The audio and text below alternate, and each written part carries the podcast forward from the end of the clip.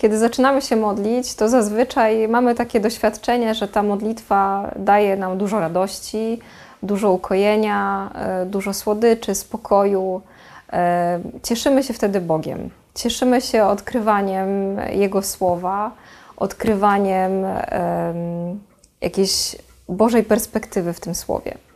Ale może przyjść taki moment, kiedy zaczną się pojawiać na tej drodze modlitwy jakieś trudności.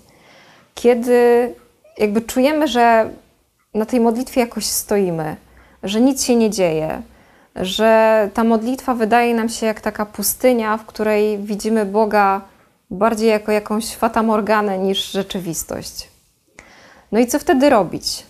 Zazwyczaj mamy takie doświadczenie, że coś z nami jest nie tak, że Bóg nas już tak nie pociesza, yy, że może jakoś nasze życie jest yy, nieprzystające i Bóg nas przestał słuchać.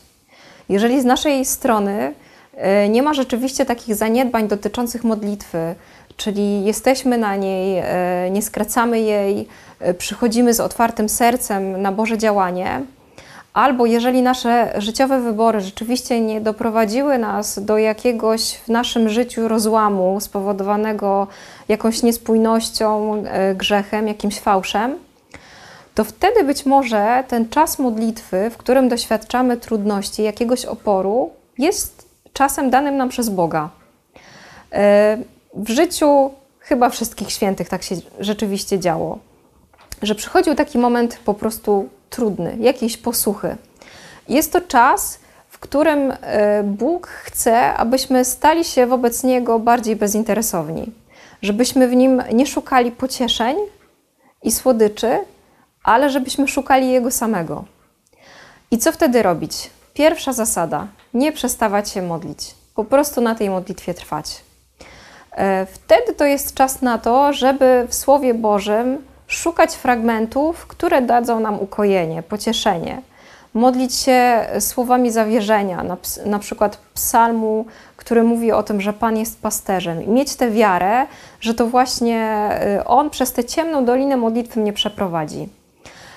Y, można też pójść w inną stronę. Można też właśnie w Piśmie Świętym szukać takich fragmentów, w którym y,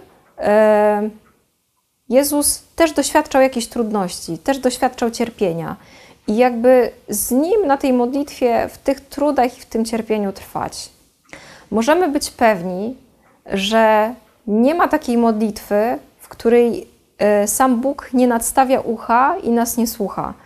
E, możemy być pewni, że jeżeli ten czas modlitwy taki trudny przetrwamy, to wyjdziemy z niego jakoś przemienieni, umocnieni i z jakimś nowym e, spojrzeniem na Boga, e, bardziej ufnym, a nie roszczeniowym.